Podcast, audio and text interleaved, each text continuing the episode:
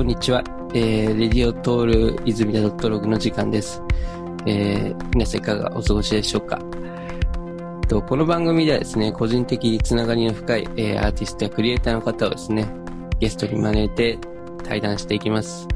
えー今回はですね、えっ、と、ゲストというよりは、まあちょっと対談ベースで、えっ、と、デジタルとアナログとアートっていう一応、あの、対談のテーマがあって、それで二人ゲストを招いてます。えっ、と、前回のポッドキャストとかでももう参加していただいてる、えっ、と、ツンジンリーさんと、えっ、と、ミオナカイさんです。よろしくお願いします。お願いします。ちょっとね、あの、回線途切れ途切れ途中になっちゃうかもしれないですけど、うん。まあちょっと、よろしくお願いします。よろしくお願いします。うん、はっきり聞こえましたね。うん。うん。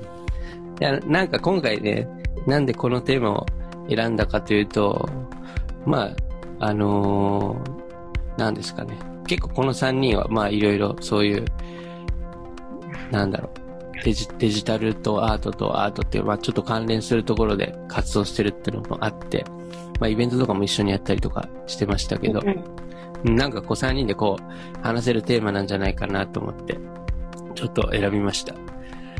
それで、なんか僕とスンさんがこう、多分一番最初に出会ったところの共通点とかがすごい、もうここ、ここだと思うんで、なんかそれとかもまあ振り返りつつ話したいなって、ちょっと思ってます。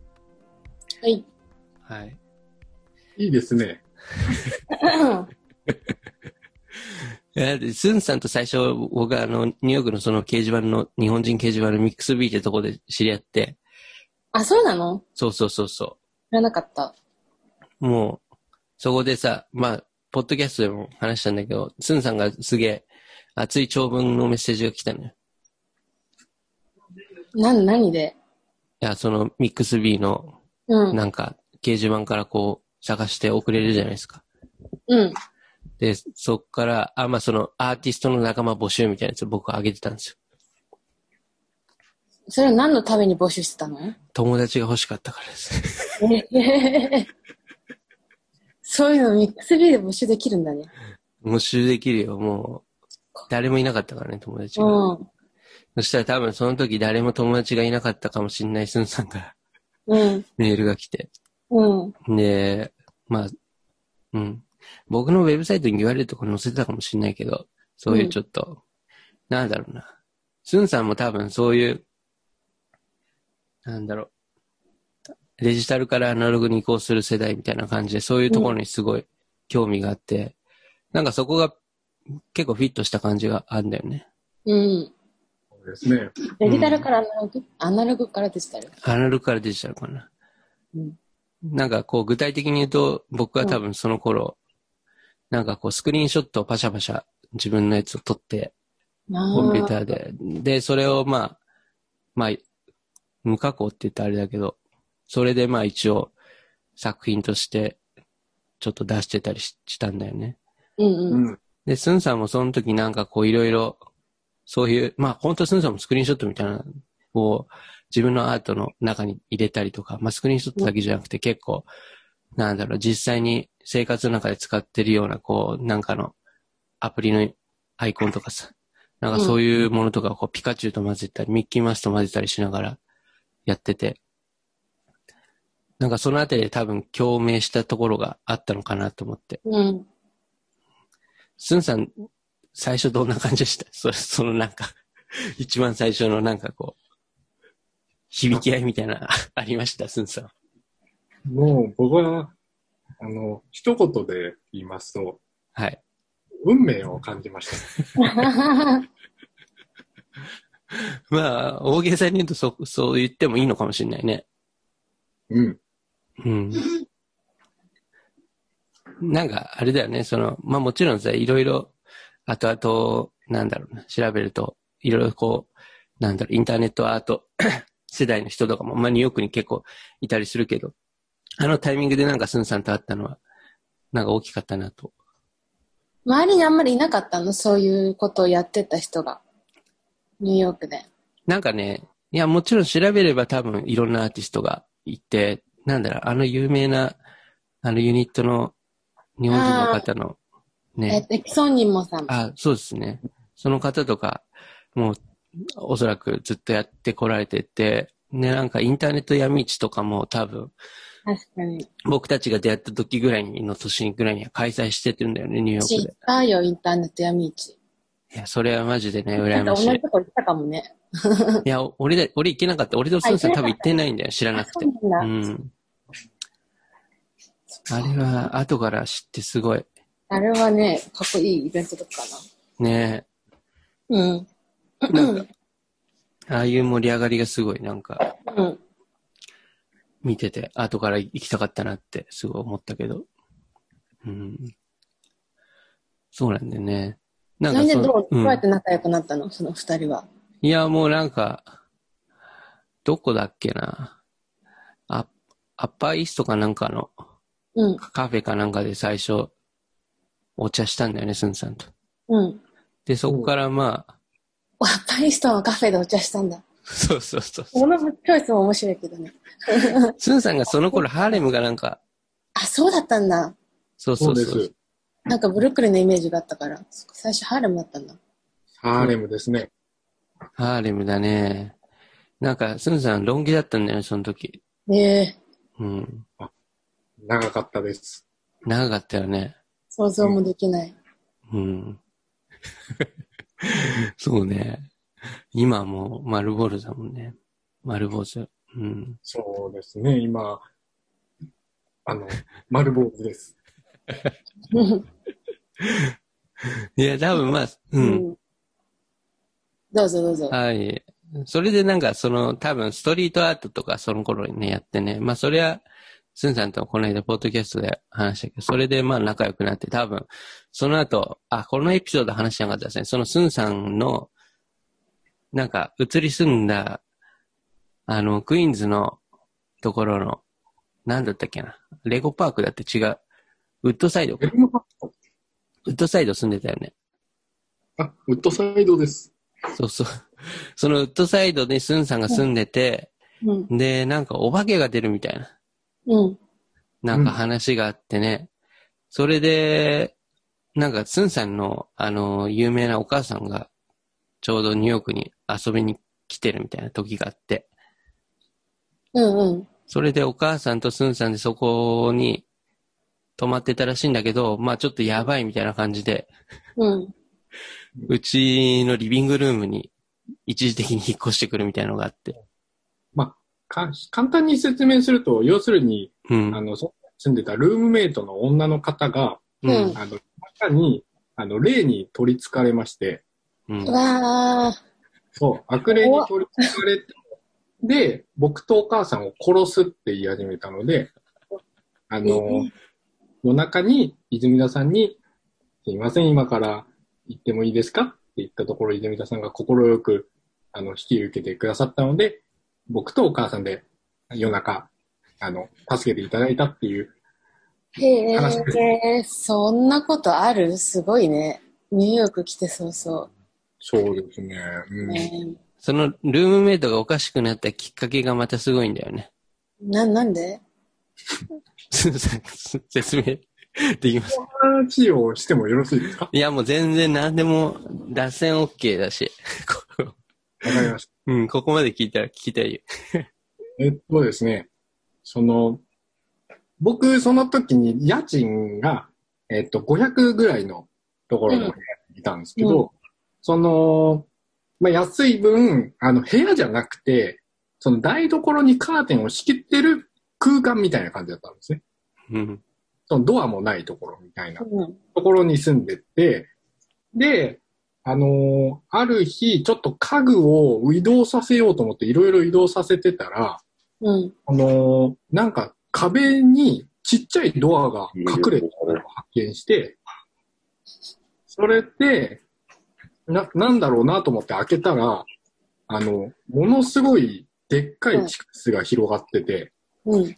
地下で室そこにうん、地下室。うん。地下室が広がって、うんで、最初は怖くて行けなかったんだけど、何度かこう探検したりとかしながら、まあ、なんかその地下室に結構怪しい絵が描いてあったりとかも、絶対なんかあっただろうみたいな、結構訳ありのやばいところだなと思ったけど、まあ全然、そのうち慣れて僕は普通に利用してたんですけど、その地下室を発見した以降から僕のルームメイトの女の人が、ちょっと頭がおかしくなり始めて、怖っ。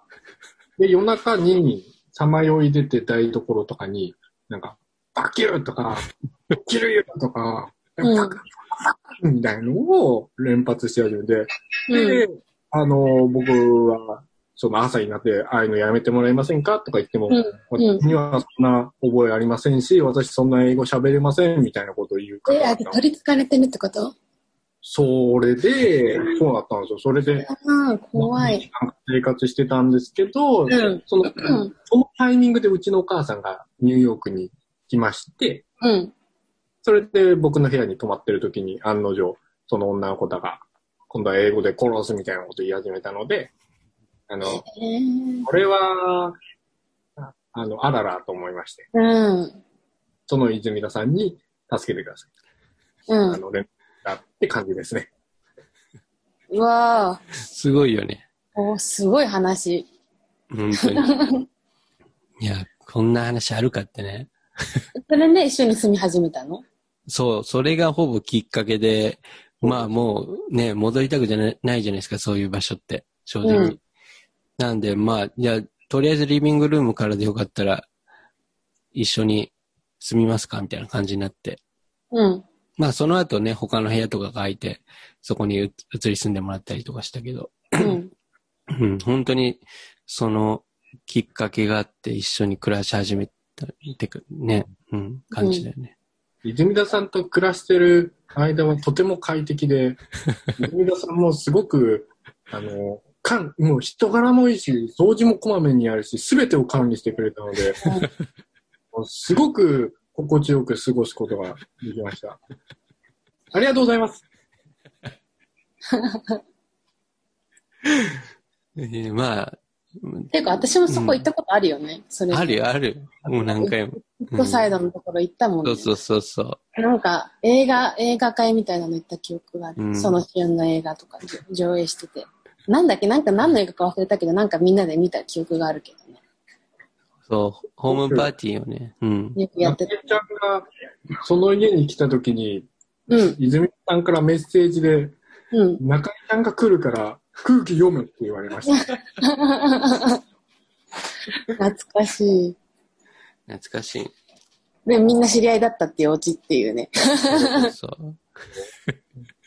すごいよね、それも。そうだよね。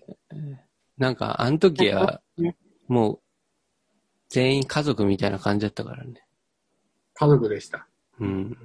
楽しそうだった。羨ましかったもん、なんか。あ、これがニューヨークで言う、何、ルームメイトの、なんかそういうドラマみたいなやつだと思ったもん。なんかキラキラ感があった、その。それこそ、今の中井さんは、もう、キラキラどころか黄金に輝いてらっしゃる。まあ、銅はいっぱいあるけど、あ うちにも銅鍋でギラギラしてるけどっていうね。う、もうイベントハウスそうそうそう。がお家じゃないですか。だからもう、毎晩毎晩、いろんな国の方たちや、うん。アーティストの方、いろんな業界の人たちが中井さんのところに、バーって来るじゃないですか。あれはもうね、もうニューヨーク、まあ、そうだよね。ニューリヨーク。からこそ感だよね。う。うんん。リアル。もう、うん。毎日、本当にコロ、あの、今、でも毎日毎日いろんなアーティストが来て、なんかこういう企画やりたいんだよねとか言って、いろいろ相談しながら飲みながらみたいな感じで、イベントの話とか企画立てたのは結構ね、楽しい。うんうん。ちょっとそれましたけど、まあそれいやで、いや。なんだっけ。で、やそれでそのデジアナの今日でどういうふうにうん。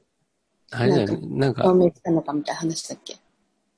そうそうそうそう。それなんか、うん。スンさんと多分なんかそういうところで共鳴して、うん。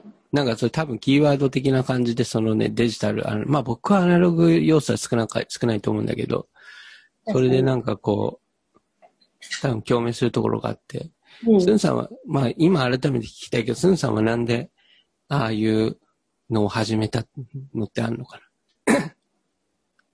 あ、もうこれしかできないなと思いましたね。逆に。な逆に？え、それはなんか、逆じゃな,、ないところは何何かあったの？いや、あなんだろう。多分いろいろやりたいことが多すぎて、うん。ん。うん。でも、やりたいことが多すぎたゆえに、逆にそれって何もできないんじゃないかっていう発想になって、なんか矛盾した発想で、じゃあデジタルとアナログやろうっていう、ちょっとわけわかんない話なんですけど、うん。そう。なんていうか、うん例えば、ネットで何でもできんじゃんってなった時に、うん。その、なん、ネット上で一番何でもできることってなんだろうなって思った時に、ネット上であえて何もやらないことが一番できるんじゃないかっていう、ちょっと皮肉った発想って言いますか。うん。ネット上であえてやらない。なんかリアルな現実世界でイベントとかを、で、アナログをやっていくあ、であデジタルのことをアナログでやっていくってこと？まあ、そう、具体的な活動だとそうなる、うん、なんていうか、でも思想はそんな感じです。そのう、ん。ネットとか自由な表現、デジタルな表現で、うん。やろうってなった時に、一番究極のことを考えたら、うん。そのデジタルだけどデジタルじゃないことやるのが究極じゃないデジタルにおいてってなっちゃったんです。うーん。そうこういう発想ですね。面白いね。うん、なんだろう。なんかデュシャン、あ、ごめんなさい。現代アートの話だと、ちょっとデュシャン的な発想かもしれないです。ああ。なんかアートやるってなって、アートやんないのが一番じゃないって言って便器だ一緒にうん。そうですね。トイレの泉みたいな。うんなんか便器をボンと置いて、これがアートだみたいな。作ってないから、ないっていうことがコンセプトみたいな。そう。皮肉ってる。そうです。それの、ある意味デジタルバージョンかもしれないですね。うん。うん。うん。確かに。それは面白いね、その発想。なんか、それが一番面白いかなって僕は思っちゃったので、そう。その部分はな、なんか、僕の作品とかって多分スンさんとちょっと今似てるかなと思ったのは、そのスクリーンショットの作品があって、う。ん。それってスクリーンショット撮って、まあ最初のやつとかはなんかもう、タイトルもそのままみたいな、スクリーンショットってこう、撮ったらそこに日付と時間とかがタイトルに自動的に生成されるんだけど、うん。まあそれをもうそのままタイトル名としてうん。使って、まあ、だから、ある意味、そのデジタルのスクリーン上のその、なんだろう、キャプチャーだから、それがある意味、なん、そのデュシャンって言うと、なんかレディメイド、その、泉の、そのままみたいなうん。感じだから、ある意う味。まいですね。泉田さんと 思泉っ、た、それ。そこ、そこ、そこ、泉だからの。な、そこ、そこ、そ、そこを回収するの？それ、私突っ込んでいいのか分かんなかったもんね。うんなるほどね。いや、そうなんだよ。だからなんか、そういうところで多分、スンさんとは。うん、多分なんかあと、まあ完全に世代ですね。その、同い年だっけ、今。世代一緒？ほぼ同級泉生だと思う。田さんの方が後生まれかな。全然お兄さんですね。お兄さん。あの、まあ年は多分同じだと思そっか。う。うん。それで、まあ泉田さんの方が、もうちょっといあの、年上だったんですけど、その辺は、この辺は置いときましょう。置いときましょう。同じでしょ ?32 とかでしょ今。僕は88です。あ、そっか、88年か。88年の何月だっけ？3月。あ ?3 月。あ、それでギリギリ同級生ってこと？そういうことか。そうでもないか。まあまあ、ね。あ、あんまり。関係ないってこと？まあせううん。ん。っていうか、何をそう。やってきた世代なのか、あの世代なのかな。うん。そう。なんかそれで言うと、だから、本当に、なんだろう、インターネット登場みたいな、インターネットが一般的にこう普及される時をある意味体験してるっていうか、うんまあちっちゃかったと思うんだけど、うん。なんかそこからこう、一応、アナログの時代とデジタルの時代ってなんか本当に雑に分けると、そこを両方とも体験してる世代だなと思って。うん。まあそうですだから、うん。そこが結構なんだろう、アートの作品のテーマになってくるうん。部分かな、割と。ざっくり言うと。うん。だからそこですごい共鳴したんじゃないかなと。うん。うん。思う。まさにです。そうそうそう。だからなんか、う。うんこう、スンさんとかも結構それをなんか意識的にやってる感じはすごいあるよね。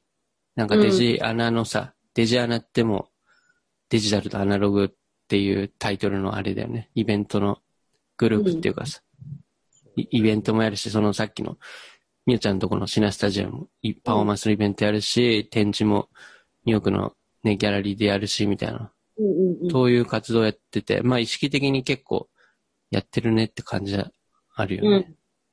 そうだね。そこどうですか、スンさん。僕はもう本当に僕がいなんかやってるっていうよりは本当に周りの人たちに助けてもらってるという、あの、それしかないので、それこそ僕がどれだけデジアナのことを、何をどうアートのことを思うが、あの時、泉田さんが助けてくれなかったら、僕はうん何をされたかわかりません。ルームメイトの女の人に。そうだね。そこに戻る。そう。もうそうだし、僕が何度もニューヨークで一人で寂しいな、自殺したいな、コロナでみんな会えないなっていう時に、中井さんが僕に仲良くしてくれて、イベントにも誘ってくれたり、過ごしながら、今頃僕は普通に自殺してました。本当。いやは結構最近うちにうん。結構来てるよね、遊びに。してますね。うん。そう。で、そうそうそう、いろいろ話して、うん。でも今まで逆にゆっくり話し、そんなにうん。何時間もさ、デジアナについてとか話したりとかしたことなかったから、うん。結構いろいろ最近聞けて面白いなと思ってる。るのデジアナ。深いんだな、深深いんだなっていうか、すごい、寸人なりのすごい哲学みたいなのがあうん。って、うん。それ面白いなと思って、ね。ごめんなさい。僕、あの、何を話したか、ちょっと全く覚えてなくてですね。うん。何話しました、な何がその、デジ中井さんに？えっとね、なんか宇宙の関係みたいなことを話したんだよね。ああ、デジタルの酔ってますね。うん。酔ってますね。うん。いや、そういう感覚で見てるんだと思って結構そこは衝撃を受けたんだよね。へえ、え。どういうこと？でもね、ちょっといあんまりはっきりね、私も説明できないっていうか、スンジンが英語で話説明してくれてたの。うん。はあアメリカ人がいたからね。いはい。だから、ちょっと、はっきりとは理解できてないんだけど、てか、だからも、もはや、ここで聞きたかったんだよね。なんか、そうどういう話だ、どういうことだったんだろうっていう、あの、話を聞きたかったんだけど、なるほど。日本語でもしよければ。ああ。いや、でも、ちょっとかすかに覚えてるのが、うん。えっと、うーんと、その時に人間の、その、死のことについて話したのは覚えてます。そうだ宇宙論も含めて。そうそうそう。死んだ後どうなると思う？っていうふうに質問されてう、んその、そう考えね。その、アメリカの方が、うん。その、うん。だったんですよね。もう突然鋭い質問がありまして、う。うんん。死んだらどうなると思うっていう質問を受けたので。僕はすごいその質問、すごいいいなって個人的に思って、うん。なりに、その、ちょっと話した。結果どうしても死のことを考えるとデジタルのことを僕は結構、あの、いつも考えてるので、うん。それでなると、その、その魂って言いますか、人間のいわゆる。うん。魂が、いわゆるデジタルと結びつかれるってなるとデータっていう概念が出たときに、うんじゃあデータがどこに置き換えられるかってなると、まあデジタル上の、例えばインターネットであり、何でもいいんですけど、それは、まあ、インターネットの中にデータとしていこうが、宇宙の中で魂が漂うが、うんこれは同じ現象だよねって話を僕がして、うん。なんかそれを意識できるのは、うん。結構こう、一般の人たちも絶対その、感覚としてみんな分かってるはずだっうん。ていう話をして、うん。ある意味それはデジタル社会になったからこそ、仏教的な思想がみんな感覚的に分かるような時代になった気がするみたいな話をした覚えはあります。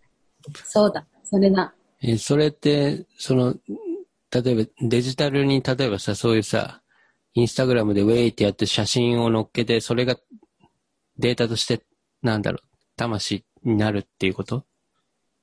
うーん、どう、あの、例えば今の時代だと、うん。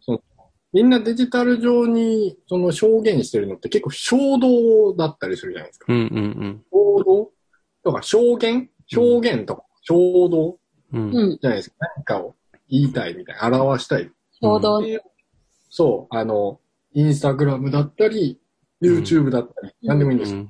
うんん。ネットに自分の何かを表す。うん。なんですけど、僕がさらに進んでいけば、このまま、うん。そのデジタルのテクノロジー、プラスデジタルに対する人間の親密度みたいな、がもっと進むとなると、その衝動の次の段階って言いますか、もっと人間が意識しなくても、あの人間が人間であるべき段階の、その物理的もの、なんか心とか、うん。なんていうか、魂とか、うん。その存在感っていうものうん。も、その、意識しようが無意識にしようがデジタルに置き換えれる時代が来ると思うんですね。うん。ある意味今はそれも、ある意味行な行われてるかもしれないんですけど。うんあ、じゃあ、例えば、ツイッターをやってました。で、私死にました。だけど、ツイッターに AI が入っていて、私のツイートがずっとつぶやき続けられるとか、そういうこと？あそのその可能性もある。本当に。うん。その可能性もあるよ。その、例えば、日本で言うと、心霊スポットってあるじゃないですか。うん。うん。それが本当かどうかであれ、みんなは心霊スポットっていうには理由があるんですよ。その幽霊がいるかどうか知らないんですけど。うん。なぜかっていうと、その怪奇現象が起こるから心霊スポットってみんな言うじゃないですか。じゃあ、なんでそこで怪奇現象起こるってなると理由があって、実は昔死んだ人の怨念が漂ってんだよ、みたいな。う。うんん。で、それがもし本当に現実だとしてれば、物理行為じゃないですか。それは怨念っていう物理作用が波動になって、その怪奇現象を起こすっていう結果物となる。確かに。それと同じで、デジタル上にも、例えば中井ちゃんが、なんかみんな死ねえと思って、亡くなったら、中井ちゃんのツイッターではみんな死ねえってずっと流れる。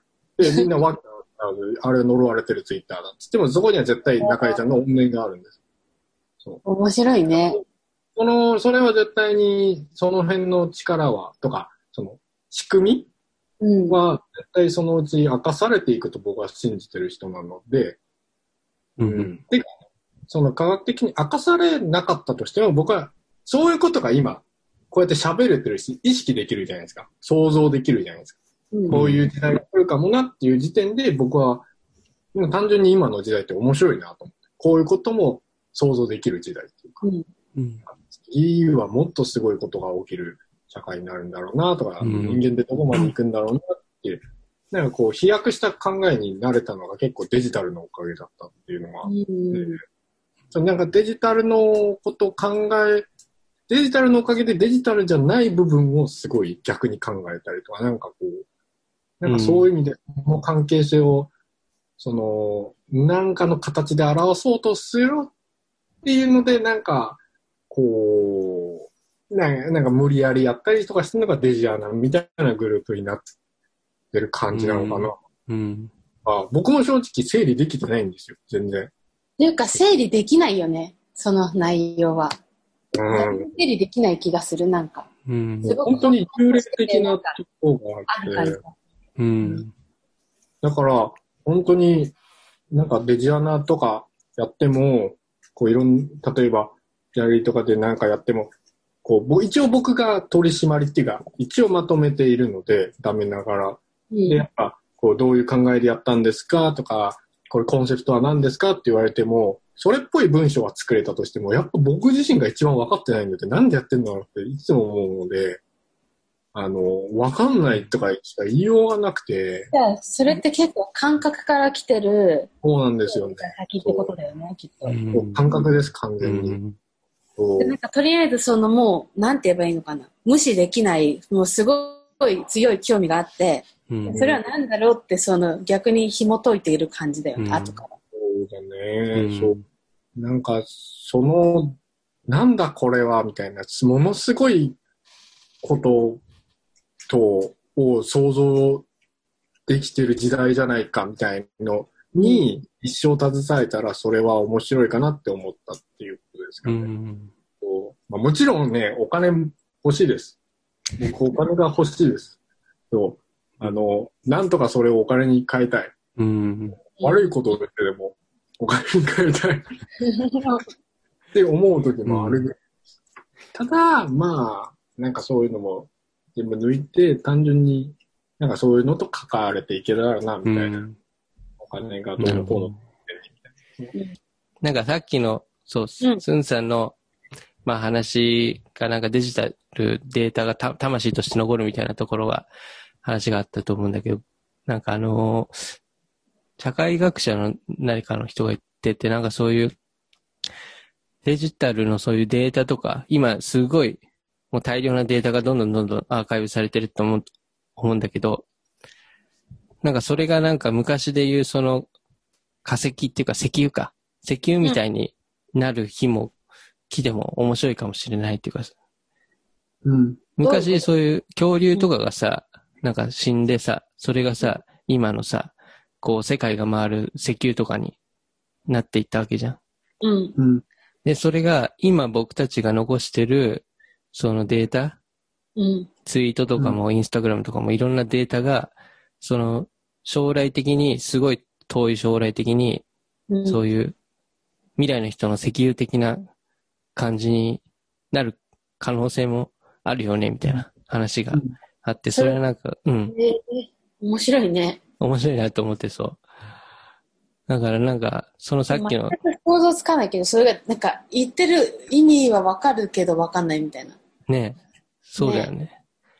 そう、それが利用される方法とかがわかる。まあ、ある意味なんだろう。AI とかそういうところもあるのかもしれないけどね、すでに。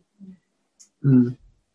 僕たちのなんか、もうくだらないさ、うん。なんか、チャットのやりとりとかでもさ、うん。なんか AI でさ、それが学習してみたいな。うんうんうんうん。なるほど。発展していくみたいな。そういうのはそう、いう意味での資源。確かに。うん、情報としての資源というか。そうそうん。う。だからなんかさっきのうん魂の話はそういうところなんかうん。通じるとこあるかなと思ったんだよね。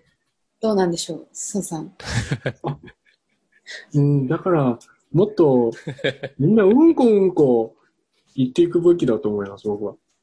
その、あの、Facebook なり、Instagram なり、コメントでも。うん。めちゃくちゃなこと言っていけば、すごい未来な人の車を動かしたり、電車を動かしたり、できるかもしれない。そういうことです。あれだよね。うん。結構、スンさん、その、そこ掘り下げるポイントじゃない、全然ないと思うんだけど。あの、めっちゃうんこ使うよね。スーさんにとってうんことは？うん、生きがいです。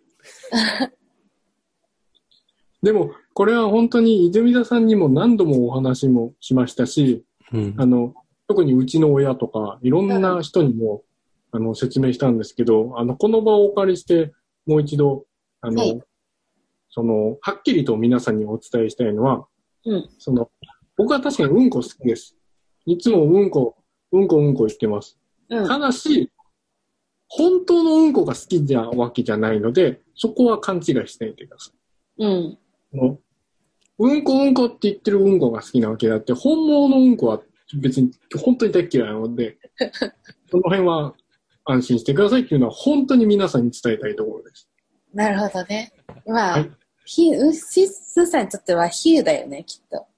メタファー。そう。うん。うんなんかお前、そのスンさんがよく最近コロナになってから、うん仕事帰りにうちに遊びに来て、うん。あの、アンドリューとか、うん私とかとみんなでうんご飯食べたり、いろいろ長々うん。話したりするんだけど、その時にうんお笑いの話をしてて、うんっていうのは、スンさんが昔、これ話していい？その、もちろんもちろん。はい。その、もともと、うん。えーっと、あれ、牧師だっけ？修修道士だっけ？なんか修道士さんとかになりたくて、でもそれをやめて、その後、軍隊でなんか行って、で、その後、あの、コメディアンを目指してたって話を聞いて、うん。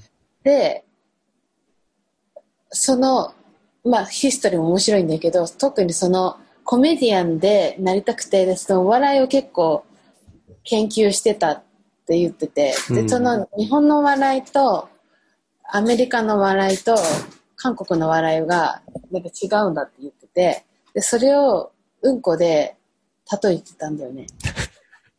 例えてるってうんこで。あの、軽い、軽い、ごめんね。え、なんでもないです。はい。笑いのレイヤーが違うとか言ってた気がする。そうですね。うん。うん。なんか、なんだっけ、うんこ味のカレーと、カレー、なんか、なんかそういう、なんかそういう、なんかそれね、その笑いの起きる、ちょっとな正確に忘れちゃったんだけど、笑いの起きる理由みたいなのがその国によって違うみたいな。そういうので、スンさんはそのデジアナだけじゃなくて、実は、そのお笑いをかなり研究されているっていうところが、うん最近知った面白いところ。うん。いや、ありがとうございます。そう言っていただけると。なんかやっぱ、り、う。うんん。いいよいいよ。あ、いや、やっぱり一度の人生、楽しく生きたい。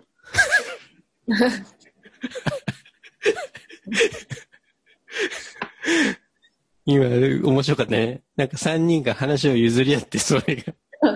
今のコメント会みたいこれは、えっと、ラジオを録音して以降、初めての心からの声です。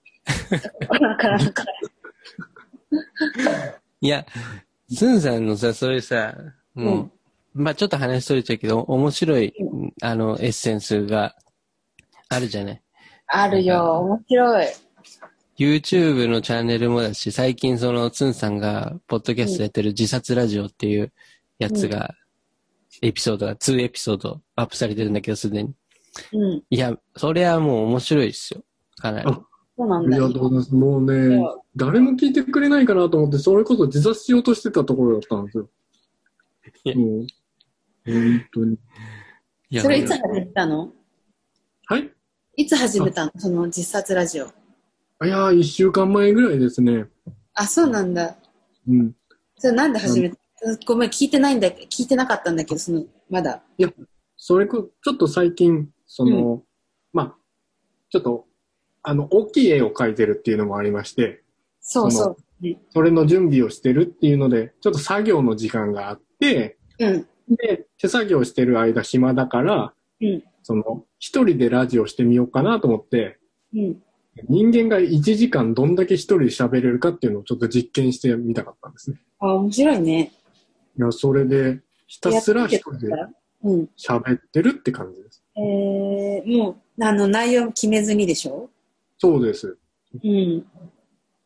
だから内容がないから、こう、あいうえを順にこう思いつくのをひたすら言っていくって感じ。え、なんでタイトルが自殺ラジオなの？いや、やればやるほど虚しくなっていくから。そういうことか。そう途中でラジオで発狂してる場面とかあったりして、そう。やらなければよかった。急に歌い出したよね。喉も痛いし、なんか話も思いつかないし、うんなんで。こんなことやってんだろう。てか誰も聞いてくんないし、ニューヨークまで来てこんなことやってる自分が虚しいし、みたいな。うん。やらなければよかったっていう話をするだけで1分は持つので、うん。なんかそ、それをひたすら60回やるみたいな。なるほど。そ れ、すごいね。なんかアンビエント音楽みたいだね。なんか繰り返しまあ、ループをかけていくみたいな。いやそれでもし僕がそれで本当に自殺したら、まあほん、あ、こういうこと考えて死ぬってこいつ相当面白いなって思っていただければ。なるほどね。いや、もうあれは、なんだろう、頑張って続けてほしいなって本当思って。本当ですか？少なくとも運までは行きたいですね、やっぱり。ああ、そうだね、そうだね。運までは行きたいですね。うんうんの頃にはもう絶対に、まあちゃんと、なんだろう、みんなにシェアしてたら、みんな聞いてくれるようになってると思う、本当僕ね、自分一人でやるのもあれなんですけど、実は、日本で一番仲いいりょうちゃんっていうサイコパスの友達がいまして、ああ、この子とずっとやってるんですよね、ラジオは。ずっと。そう。うん。その人とは多分一生やってると思います。多分あ、そうなんだ。一生やりますね、多分あれは。そう。そう。もうなんやかんだ言って2、3年はやってますね、あの人。へえ。誰も聞いてなくてもずっとやってます。うん。私もなんかやんないとな。いや、なんか動画でインタビューとかやりたいんだけどね。おー、うんなんでいいんじゃないですか。アーアーティストが実際いるわけだし。そうだね。うん。なんかシナスタジオのさ、前話したかもしれないけど、そういうプラットフォーム、ウェブの、をやなんかりたい。面白いことできそうだなって。うん。うん。ただ、いかんせんなんか一人で全部やるとね、もうね、パンクしちゃうんだよね。ああ、そうだ。なんか、もうね、大変なんだよ、意外とイベント、イベントのオーガナイズって。大変ですよ。なんか、いや、大変じゃん。一個、一個オーガナイズするのも大変だけど、いろんな人をなんかこう、いろんな人がいろんなこと聞いてきて、あ、こうで、ああで、ああで、みたいな感じで。うん。それで終わっちゃうからね、やんなきゃいけないと思ってんだけど、やってないんだよね、まだ。いやーいや、今までやってることだけでも、もう、あっぱれですよ。立派ですよ。そ、そんな、あいやいやいや、まあ、たくさんイベントやったけどね。そうね。楽しんでやってるだけだけど、うん。僕がもし子供ができたら、うん。その中井さんのことを指さして、見習いなさいって言います、絶対見習わない方がいいと思うけど。ね。な、うん。ね何の話だったっけ？なん、何の話だったっけ？あ、そうだ、そう、スンさんが結局、そのみんなうんこ、うんこ言ってった方がいいよっていうことを 言って、そこからうんこトークが始まったんだけど、そうそうそうそう。う。うんん。ね。でも、う。うんん。これじゃダメですけど、うんこうんこ言わない方がいいですよ。あの でどっちだろう？そんな言わないと思う。誰も。まあプロなので、こうごめん。ちょっとこれはちょっと言わせて、ちょっと感情的になっちゃうけど、ちょっとプライドがあるから。これだけはちょっと、ちょっとすいません。はいタメ口に言っちゃうけど、俺プロだから。うん。俺、俺、俺プロだから、マジで。あの、あの、お前ら、ちょっと、マジで聞け。あの、俺プロだから。うんこうんこ言うことに関しては。あの、一言言う言わない方がいいから、マジで。そうあの、人生ダメになってくから。そう結論から言うとね、そう俺30年間言ってるから。プロだから、俺、こっちは。30年間言ってるの？え ?30 年間言ってるの ?30 年間言ってるし、多分死ぬまで言うと思う。なるほど。もう子供の時は、うんこうんこ言ってると、お母さんが、あの、小学校の時、そういうことやると、隣の家の中学校のお兄ちゃんみたいに立派になれないよって言ってたんだけど、中高生になってもうんこうんこ言ってて、そうなると、大学生になったらダメだよ、社会人になったら、なんか、なんかそ、そんな立派な社会人になれないよって言ったら、社会人になったらなってもっとうんこうんこ言って、もう今30代でうんこうんこ言って、もうこれね、治らないって思ってるから、本当に。なるほど。もうね、あのね、だから子供もしできたら、あの、さ最初のうちから言わせない方がいいです。本当に。これ治らないから。タバコより危険だ。あんまり言言わないかも。うんあの、引っ叩いてもいいので言わせないでくださいね。年に2回ぐらいかも。もうなんか、言うの。そうだよね。逆に年に2回いつ言うのか、ちょっと確かにね。究極の2回。もうでも私2回ここのラジオで言っちゃった気がするー。あー、そうだ。そういうことか。じゃあ、スンシン、スンシンが原因ってことじゃないその理解。引き出された。中井のうんこ引き出されました。そうですね。で中井さんは言っちゃダメですよ。あなたはイメージがやっぱりいいので。いや、ダメですよ。ダメだよね。ダメです、ダメです。あの、ギャラリーも背負ってるし、あの、そうですね。何よりもあなた、あの、若い女性の方じゃないですか、あなたは。そう。あの、もっとね、その、大切にしましょう。自分自そうね身のこ。と。自分のことを大切にしよう。うん。あの、いい例があるじゃないですか、僕み、僕みたいないい例が。僕みたいにな、な、な、なりたいですか？なりたくないでしょ？立派な例があるじゃないですか。なぜ学ばない？何年も見てるじゃないですか。んそうね。ああなたはニューヨークでイベントハウスも持ってる。もう、立派よ。あの、ギャラリーもやってる。もう、いやもう、そんな方がね、こんなこと言ってダメですよ。うん。わかりました。言いません。はい。はい。うん。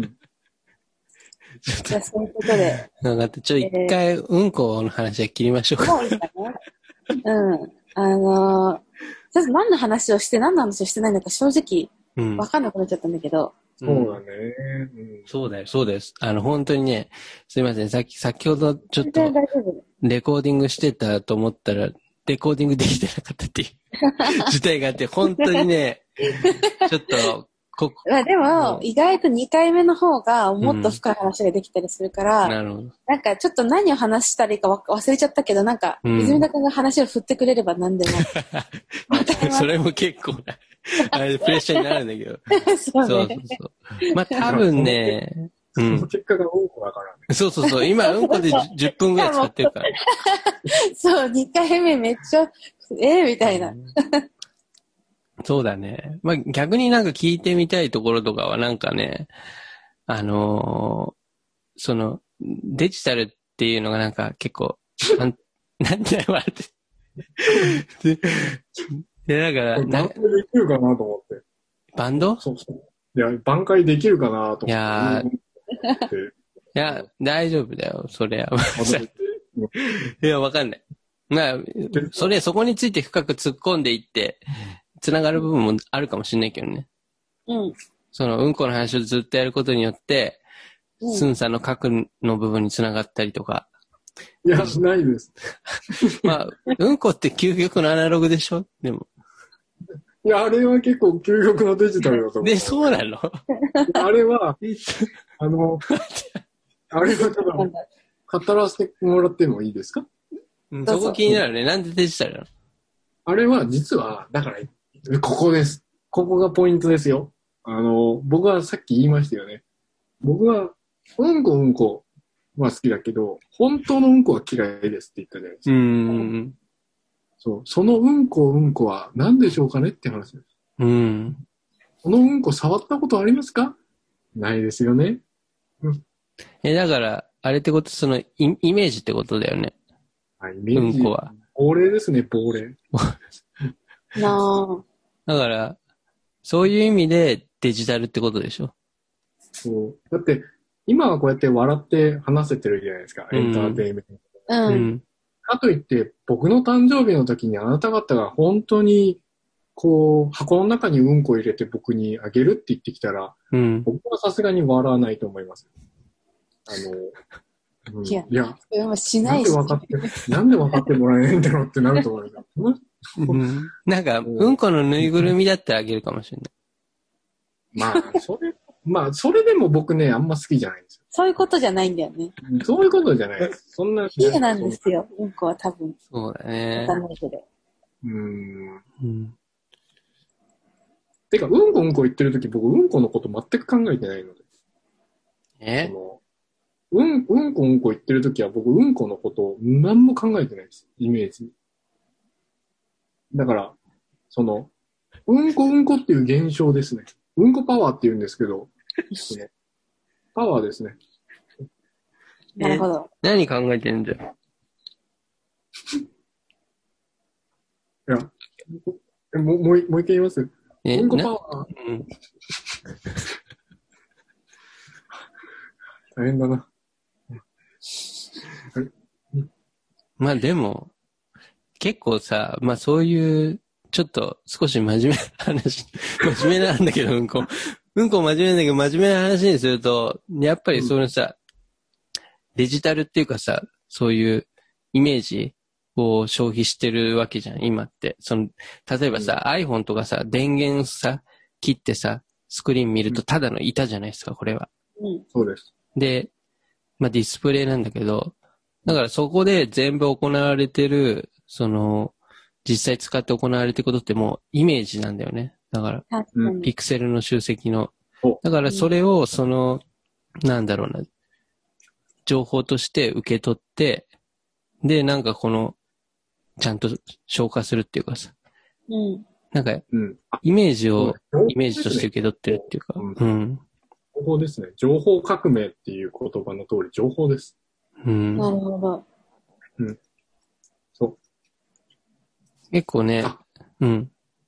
いや、それこそ、うん。あの、さっきのレコーディングでちょっと取れたかどうかわからないんですけど、うん。その、ベジアナのアートをやってるって言って、いろんな人が、ベジアナとは何ですかって聞いても僕は、実はよくわかってないんですよ、自分も、とかう、ん。言葉でできないんですよ、うんっ。て言うんですけど、うん。まさに今のうんこの話をしたら一番伝わるかもしれないです、逆に。あ、そうなの？だから、ベジアナは何ですかって聞かれた時に僕は逆に、逆に問いますが、あなたはうんこ好きですか、みたいな。で、あっちが、え？ってなったら、えーってなるねそうい。うこと、そういうことです、みたいな。そこをまず、待って待って。その、えってなってそういうことです。でも、えじゃん、それ。でだから、えってなるじゃん。うん。えって言ったら俺も、えって言う。そしたらあっちも、えって言うじゃん。そしたら俺も、いやいやいや、え？って言うじゃん。うんみたいな。で、それよ。だから、もうお互い、いやいやいや、え？ってなって、で、俺も、いやいや、だから、え？みたいな。なんか、まあそういうことよ、デジだなって、みたいな。なるほどね。え、分かったのみおちゃん、今ので。今ので分かったのいやなさすがギャラリー。さすが、お目が高い。お目が高い、さすが。うん。さすがで。さすがアートやってるだけあります。全然分かんなかったんだけど。勝手にここの、あの、名門のアート大学に出た、あれ、さすがです。さすが。うん。お目が高いです。さすが。うん。なんか感覚として言ってることわかる気がするけどねわ。かりますよね。本当？うん。やべえ。なんだっけうん。ついていけないって言っちゃった。なんかね、中国人の思想家でそういうこと同じこと言ってる人がいたなと思って。マジで？うんこじゃないんだけど、なんかそういう、えーっ、と、あ、えーっ、とね、ごめん、ちょっと定かじゃないんだけど、思想家ですごく有名な人がいて、うん。老子ですか？なんかまあそんな感じの人たち。で、なんか要はその、お金持ちの、あの、王様が、なんかたくさん、うん。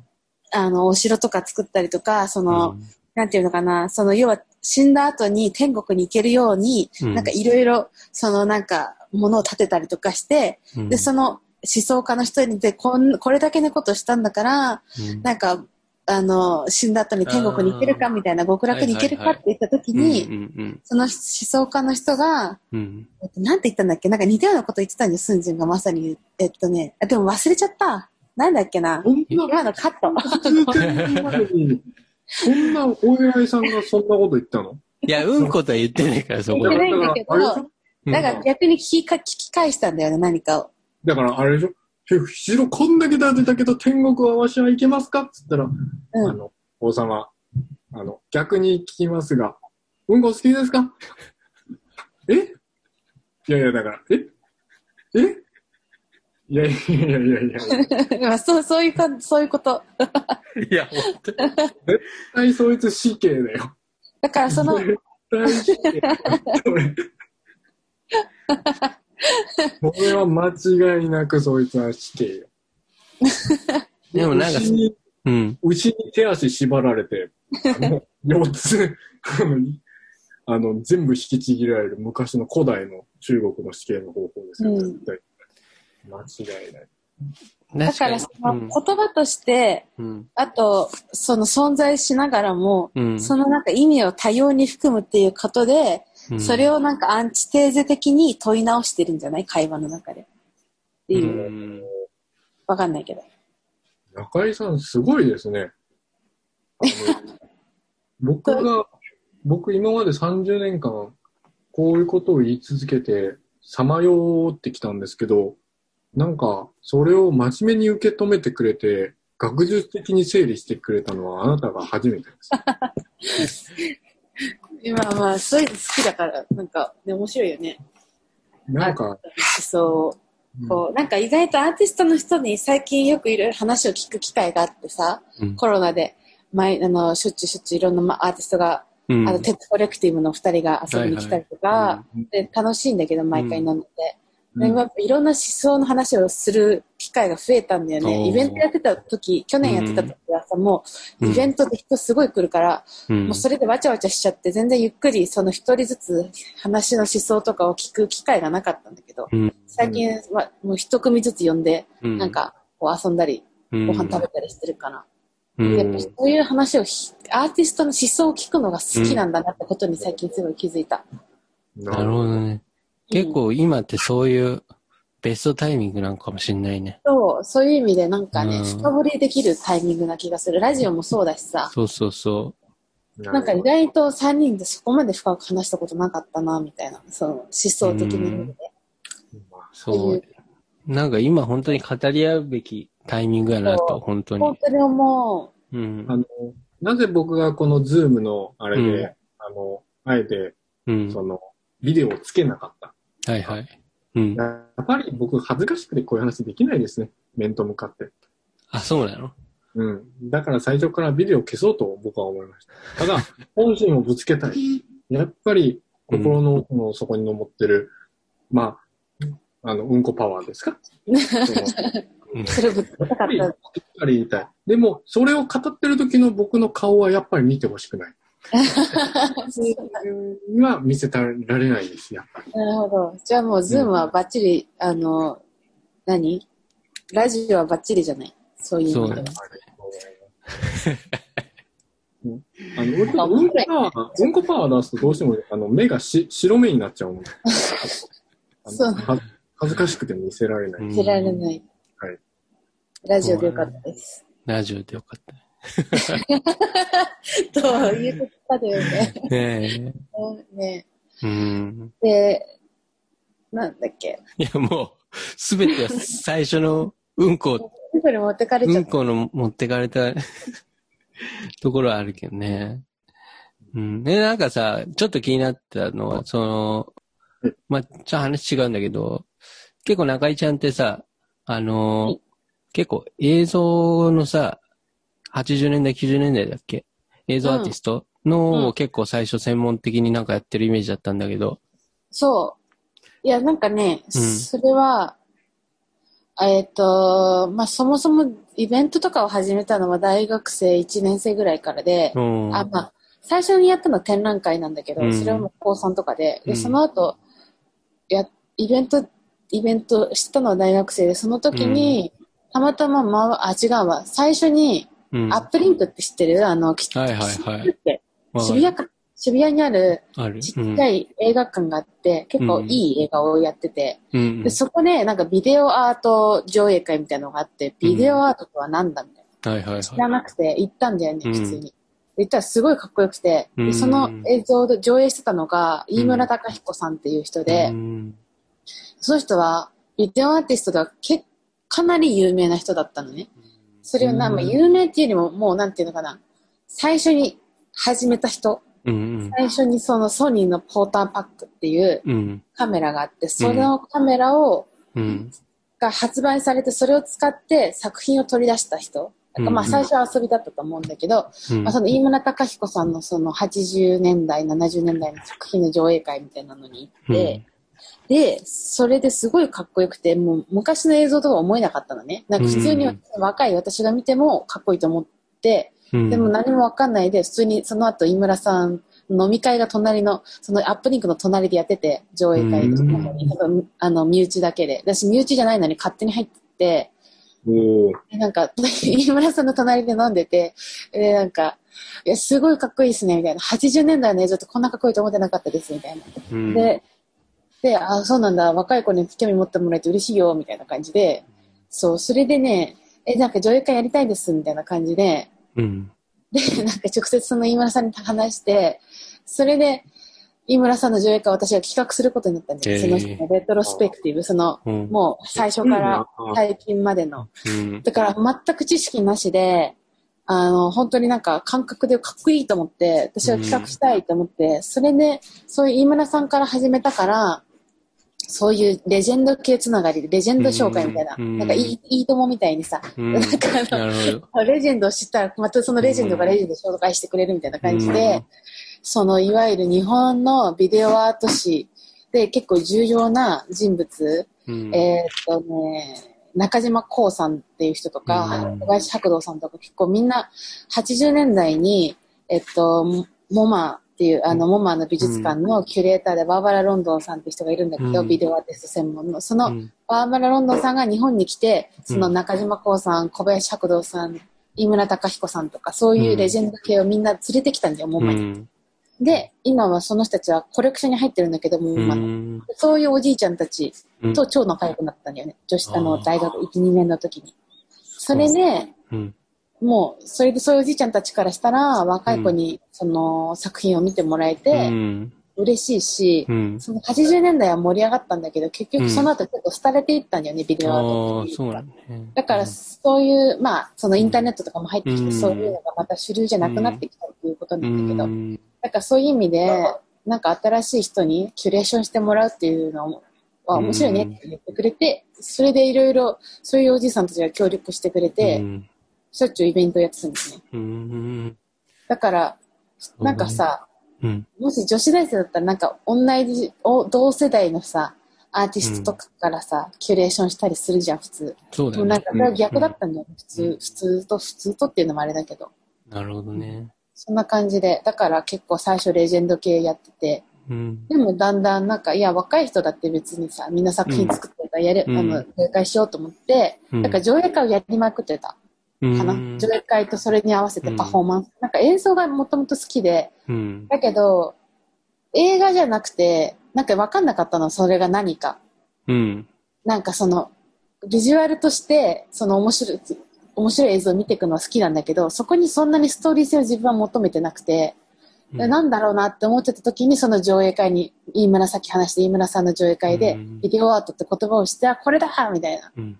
感じで、だからそれから結構映像と音とかそういうのはずっと好きでやっててうん、そう。まあで、シナスタジアで自分のイベントスペース始めて、で、やっぱり映像系はやっ結構そのフィルム、うん。こっちのフィルムやってる人たちとか、うん結構映像系の人たちと音楽やってる人たちとか組み合わせて、うん。イベントやったりとか、その映像が別にそのミュージックビデオみたいに音楽に付随してるわけじゃなくて、音も映像も全部対等で、なんかイベントをキュレーションしたいっていうのは自分の中で結構あって、うん。そう。だからそういう感覚でやってるかなっうん。ていう感じ結構。その、なんだろうな、その80年代とか90年代のアーティストのそのビデオアートも見つつ、うんなんかそういう最近シナスタジアとかでやってる人は、まあ新しい人もね、若い人もやってると思うんだけど、うんなんかこう、変わったな、みたいな、ここ違うな、みたいなってポイントとかあんのかな？うん。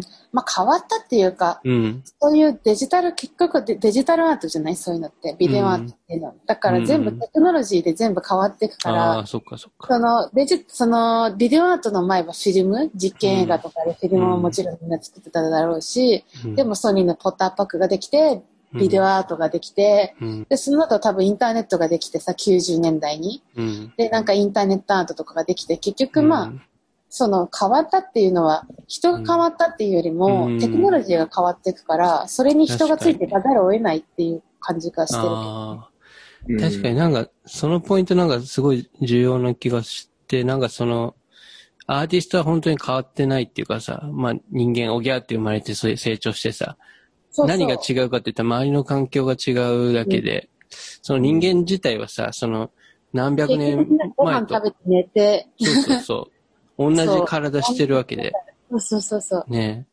変わってるものってそこぐらいっていうか、やっぱ周りの環境がそうだから、うん。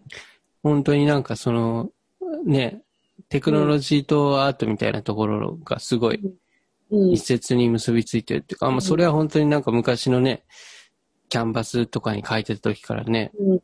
まあ今もキャンバスでみたいな継続されるものもあるし、うん。ね、ビデオが出てきてみたいな、新しい表現方法が生まれてみたいな。うん。なんかそういう、なんか発展してくるものもあるから。まあ、だから、うんあれだよね。選択肢がどんどん増えてってるよね。まあ、当たり前だけど。確かに確かに確かに。時代の進歩で選択肢というか、うんまあ、パレットというか、色が増えていく。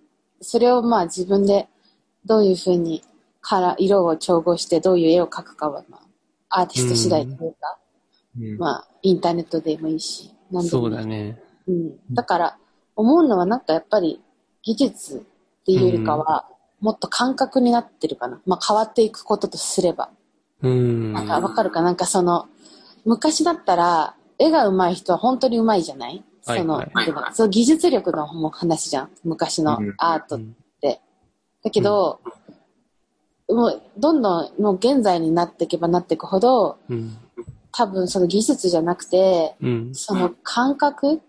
だって技術って多分いらなくない？そんなに。その、なんて言えばいいのかな？うんそのアーティストだって別にお金があれば誰かその雇えばいいわけだし、うん。そのもっとアイディアとかセンスとかそうじゃなくてもっとその全部そのスキルもそぎ落としたなんかその何を今あんたが考えてるの？っていうのがうん。一番重要な気がしてるけど、うん。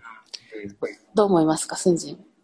いや、もう本当に、もう中井さんのその考え、そしてそのシナスタジオで、そのカメラとかアナログ機材がいっぱい置いてあるじゃないですか。もう毎回遊ぶある。その時に、それを見ながらも、いつも面白いなと思ってたんですけど、この話を聞いてさらに、あ、そんだけ中井ちゃんがそういうビデオアートとか、そういうきっかけとかあって、思いがあっての、ああいうやっぱものをコレクションしたりとか、うん。そしてその思いを今ずっと保ちながら、そしてこのラジオでもしっかりと伝わる あの語彙力で伝えながら、それを引き出す泉田さんのこの質問力。いやー、これは素晴らしい。もうこのラジオがすごいと思います。もう皆さんの素晴らしさにも感無いやいや第、第三章。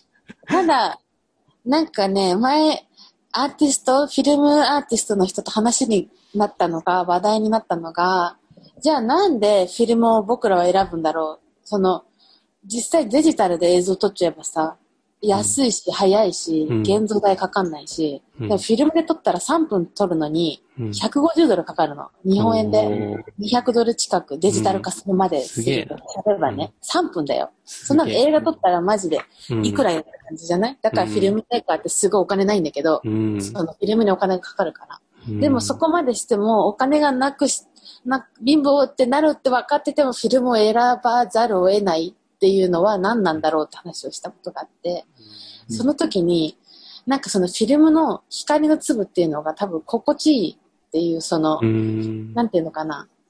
そのデジタルってまあもちろん画質が綺麗なんだけど、うん。そうじゃない、そのひあ粗さっていうの？ひ光の粒の粗さみたいなものが逆にリアルに感じるって言ってて、あ、なるほどなって思った。だからなんかその素材そのうんフィルムっていう素材を使うのかデジタルっていう素材を使うのかっていうのはアーティストの次第なんだけど、うんなんかその心地よさみたいなのは多分アーティストによってみんな違うんじゃないかなっなるほど。て。ちょっとい一つ質問したかったのが、うんあの、そのフィルムを選んでる人たちっていうのは、お年寄りなのか、それともなんかデジタル世代の若い人たちなのかな？今どはね、常に若い人もいる。ああ、そうもなんだ。ちろんフィルムいるけど、若い人もいっぱいいて、そういう人たち、うんなんかフィルムはフィルムでみんな固まってんだよね、実験。映像系というか。うん。で、みんな仲良くて、そういう人たちは、うん、若い人もいるね。なんか結構さ、うん。まあさらに僕たちより若い人とかって、なんだろうな、そういうさ、アナログなもののなんか、例えばレコードとかさ、そういう世代じゃないじゃない。うん。だから、そういうものが逆になんかこう、それこそ懐かしさを感じるじゃないけど、なんか、なんだろうな、日常の中にそういったものが欲しいっていうかさ、なんか結構レコードとかもそれで残ってたりすると思うんだけど、うんうんうんうん。やっぱそういうところとなんか共通するところあるのかなと思って、そのフィルムのカメラ。ある、なんかね、うんそう、レコードとかカセットとかも今流行流行ってるって言い方で、また盛り返してきてるよね。どんどん売れて、なんか若い人も、あの、レコード聞き出してるみたいなうことは聞ん。ニュースとかで読んだけど。うん。なんかね、アナログって心地よさがあるんだよね、なんか。うん。気がする。なんか心地よい、なんか、なんて言えばいいの？うーんなんて言えばいいんだろうな、なんか、うまく説明できないな、なんなんだろうな。なんか人間味があるっていうか、なそんなんか、感じがする。ぬぬ私くもりはある、うん、感じるところもあるのかもしれない。レコードと CD だけでも違うって言われますよね。うん。うん。レコードの方が温かみがあるって言われます。うん。アナログの音。うん。そうね。で、その温かみがじゃあ一体何なのかって言われるとちょっと難しいけどね。うんなんだかわかんない。けど。ですね。うんうん。やっぱなんかノ、ノイズみたいなとこもあるのかもしれないね。なんかその、おんなんだろう、CD で出してる音楽とかでも音楽、っていうか CD によってやっぱそのわざとこうノイズをつけてるやつとかさ、うん。あるわけじゃないなんかバンドとかでも。なんか、うんそれを消すこともできるけど、あえてこう、つけたりとか、残したりみたいな。実際うん。の生活の中でノイズで生きてるから、ノイズん。がない空間の方が逆に気持ち悪く感じるかもね。なんかその完璧なうデん。ジタルの世界っていうのはうん。人間らしくないというか、まあ当たり前だけど。うん。そういう意味でなんかノイズとかそういうものって心地よさがあるっていうか、例えば、えっと、妊娠してるお母さんのお腹の中で、うん。なんかノイズの音が聞こえるって言うじゃない？うん。で、なんか、その音はなんかね、ビニール袋とかをクシュクシュってやった時の音に似てるらしくて、はいはいはい。全然だったかな？なんかそれとにかく何かをこう丸めた音に似てるらしくて、うんなんかそれを聞くとよく寝れるみたいな、なんかそういうのを昔試してがあってんで見たことがあるんだけど、うんなんか多分ノイズって生まれる前から心地よいものとして人間に存在してるのかもね。そうだと、なんか赤ちゃんと赤ちゃんか、とか、お、はうった。大丈夫かな？はい赤ちゃんとかは、あの、結構その、ビニールくしゃくしゃする音とかさ、うん。なんか、好きで、そういうおもちゃとかもあるぐらいだからさ。あ、そうなんだ。ううん。ん。やっぱうん、心地いいんだろうね。うんうん。思うけど。スンジンはじゃあどういうふうに、えっ、と、その素材を選んでるの？作品の。ああ、こ本当に、あの、こんな、その、なんていうか、こう、うんなんていうか、ごめんなさい、話にたくそで。あの、すごい立派な話をした後に、そういうことを言いっていうのは申し訳ないんですけど、うんノリです。なるほど。ごめんなさい。いやいや、でもなんか、いや、別に、そんな、謝る必要ない。僕、あんなも悪いんだよ。なんて、追いつけないんだよ、中井さんとか。え？そう追いつけないんだよ、語彙力とか、頭の良さとか。そんなことないけど。まあでもなんか、うん。泉田君はどうなの？その、そう、もう、スンさんは、スンさんそれで終了なんいや、だって、もうこれ以上聞いたらなんか泣いちゃうと思って。いや、でもなんかさ、スンさんのさ、作品とか、まあ僕の作品とかもそうかもしれないけど、うん結構やっぱりさ、素材選ぶときとかなんかこう、やっぱり、実際に自分たちが例えばこう、Google で検索して出てくるさ、Google 画像の検索とかさ、うん。そういうものとかをなんだろうな、作品に取り入れたりとかっていうのは結構あるから、なんかに日常の中でこう接するデジタルうん。的なものが、それこそなんかさっきの話に戻っちゃうかもしれないけど、その、今ってそのアーティストに技術をこう、求めなくても表現できるものってたくさんあるから、なんかそういうのを、うん、が結構なんだろうな。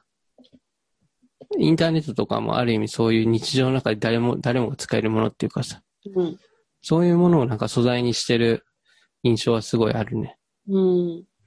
それは僕もそうだし、なんか、結構写真とかも使うんだよね、僕、作あの作品とかは。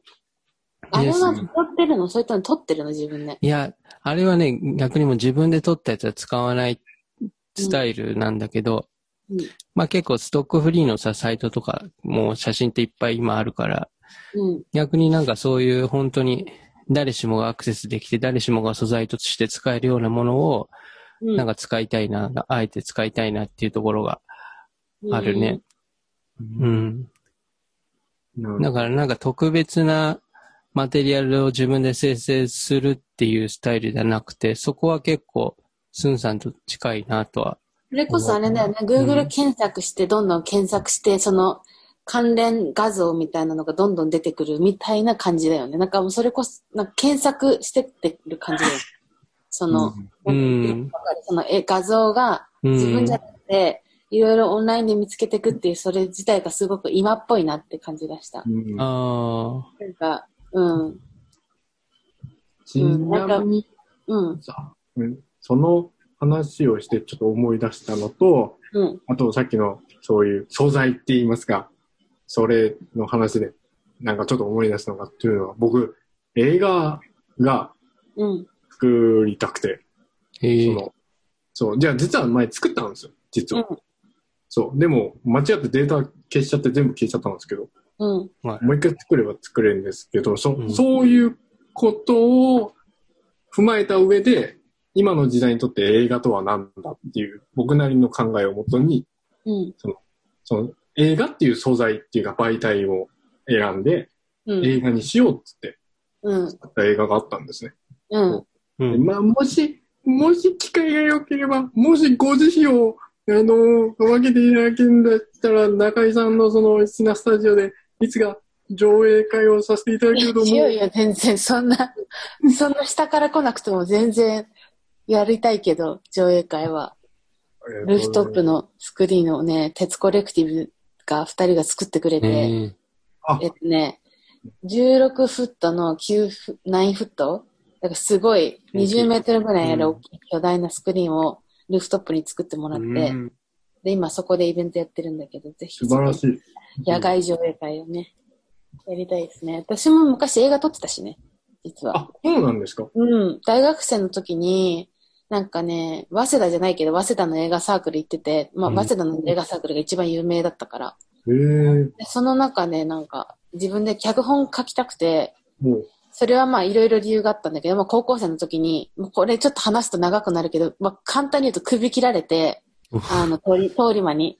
まあ、その、で、まあ、その犯人が見つからないみたいな、なんかそういう実際、すごい、あの、ショッキングな、あの、出来事が高3の時にあって、それで大学その後行って、で、いろいろ悶々と考えることがあって、で、大学入った時に映画撮ろうと思って、なんかその自分が考えてる悶々としてることを全部映画に吐き出そうみたいなうん。感じでね、なんか勢いで30分ぐらいの映画撮ったけどねう。ん。この映画見たい。ちょっと店、あるかな？ちょっと探してみて。なんか YouTube に上げた気がする。あ、そうね。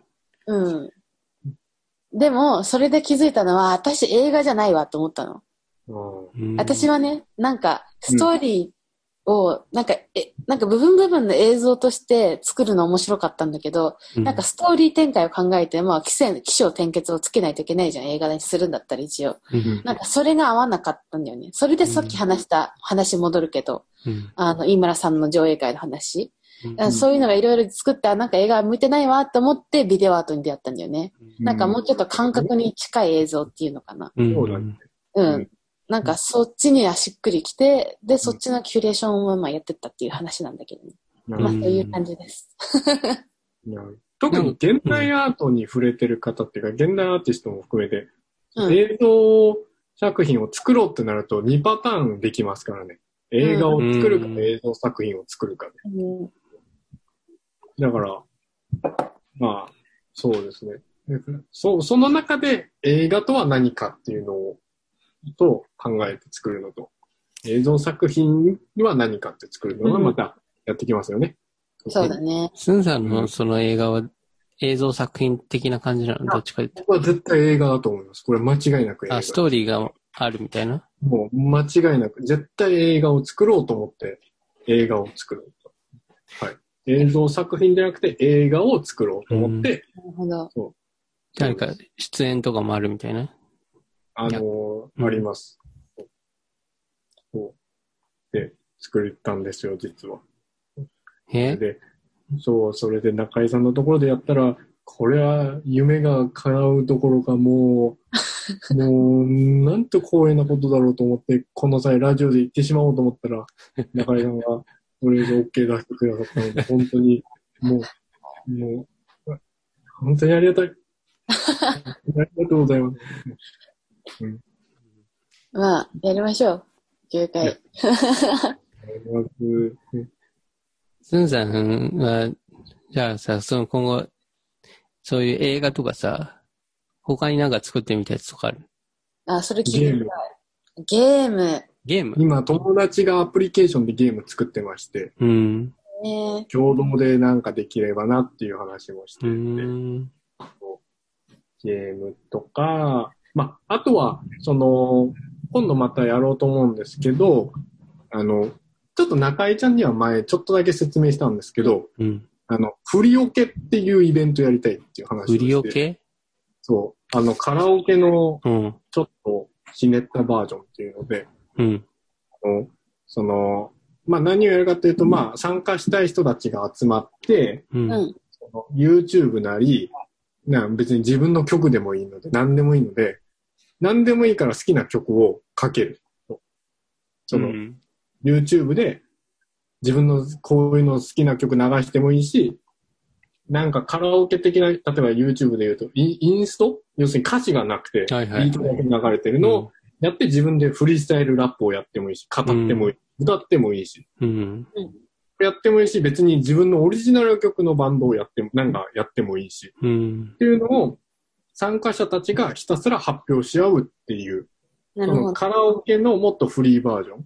それって、スンさんが YouTube で上げてるようなフリースタイルラップみたいなとこでももうや。ってもいいし、うん。なんか、変にアンビエントみたいな音楽をかけて詩を唱えてもいいし、なるほど。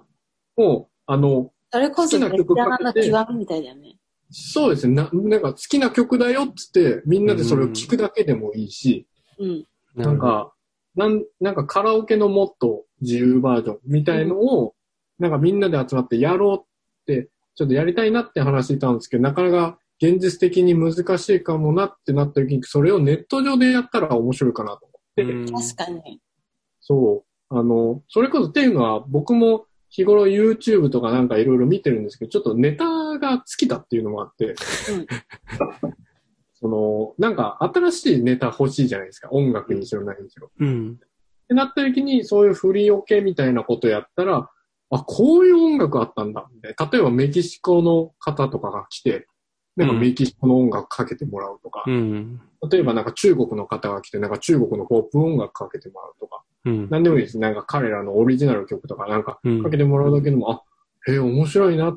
なんかこういう曲もあるんだとか、あと単純に乗ってたりとかみんなでうわーいとか映像とかで。でもなんか単純に面白そうと思って、ちちょっといろんな人に提供してみて、あの、できるんだったらいろんな国の人の時差を合わせてなんかやってみたいなっていうので、なんか、どうだいろいろ想像つかないよね。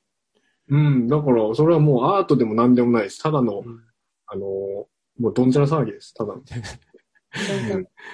結構スンさん、そういう、なんだろうな。前、YouTube パーティーとかさ、そういう、なんかこう、デジタルのものを共有するみたいな、こう、デジタルコンテンツを共有するみたいな、あのー会、会は結構やってるよね。そうですね。なんか、うんこ。の、何か世の中に発表するにしたら、なんか有名にならなきゃいけないってちょっとあるじゃないですか。うん。歌手になるにしろ、YouTuber になるにしろ。うん。でも僕慣れてないので、うん悔しいじゃないですか。うん。でも僕の歌声聞いてほしいじゃないですか。となるときに、こういうの仕掛けたら嫌でも聞いてくれるでしょっていう戦略です。なるほど。そうやって、まあ、それもそうだし、単純に、うん周りの人のやつもうん。聞きたいし、それの究極の考えがある意味、うん。今ってアーティストもオーディエンスも差がないじゃんっていううん。考えなの。うん。